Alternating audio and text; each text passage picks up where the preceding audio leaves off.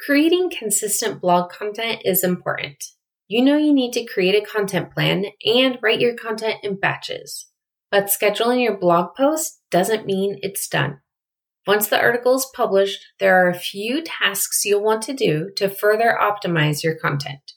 Here's what to do after publishing a blog post. And now it's time for some more DIY SEO tips with Jennifer Rogina. I like to break up my post publishing blog routine into four different categories. They're grouped into site improvements, internal linking, social outreach, and SEO. So, first, we'll start with the post publish site improvements. After you publish a blog article, there are a few places on your website that can be modified to help optimize the new post. To start, disable and redirect any outdated version. So, first, if the article is an update instead of an entirely new article, make sure to disable the old article and add a 301 redirect. Of course, this only applies if the updated version is a completely separate page from the original version. Next, embed media. If there are any additional media sources that can be embedded now that the article is live, such as a podcast or a YouTube video, then add them.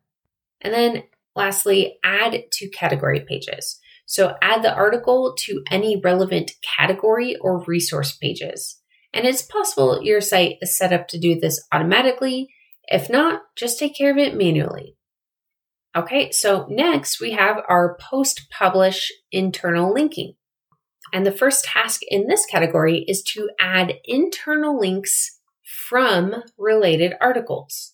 So review any existing articles on your site that can be related to the new post. If there's an opportunity to add an internal link to the newest article, do it.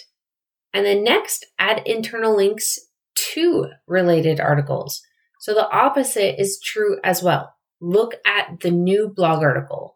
Make sure you're linking out to any existing articles wherever you have relevant content.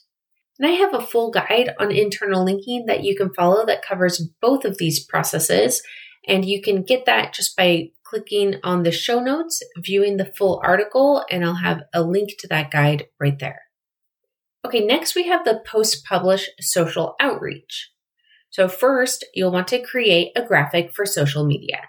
Use a tool such as Canva to create a graphic to use for a social media post. Whether your primary network is Instagram, Facebook, Twitter, or LinkedIn, a nice graphic will increase the chance people will stop scrolling to read the post. Once you've done that, move on to schedule social media shares. Schedule out as many social media shares as reasonable for the article. You don't need to use as many social networks as possible, but schedule shares on the social networks that you have decided work for you and your audience. The trick is to not share the identical post every time. Instead, take a quote from the article, change the headline into a question, or share different subheadings. Find different pieces from the article to share. That way, you can share the same article multiple times, but it isn't annoying for your biggest fans. And if someone wasn't interested the first time, maybe they'll resonate with a different part of the article and decide to click on a later post. Space out the shares however you feel comfortable. I normally share about two weeks after the first post and then monthly after that. And then the last task in the social outreach category is to send to your email list. Make sure to send the new article to your email list. Either send it as a one time blast or add it to a sequence. If you already have a sequence of content you use as your newsletter, then add it where it makes sense in your sequence. If it's timely content related to a current event, or if you don't have an email service provider that allows sequencing, then just send it as a one time email.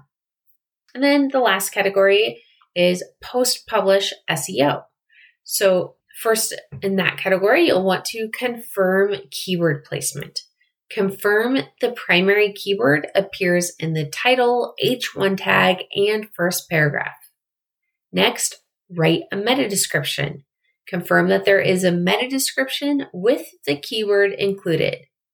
And then track the rank. If you use a tool such as Ubersuggest to track rank, add your new keyword so it's easy to monitor. That's it. That's the routine. Writing content can be time consuming. So you want to make sure you're getting as much value out of the content as possible. Following this post published task routine will help ensure your content starts ranking and bringing in traffic. Thanks for listening, and if you enjoyed this, please subscribe.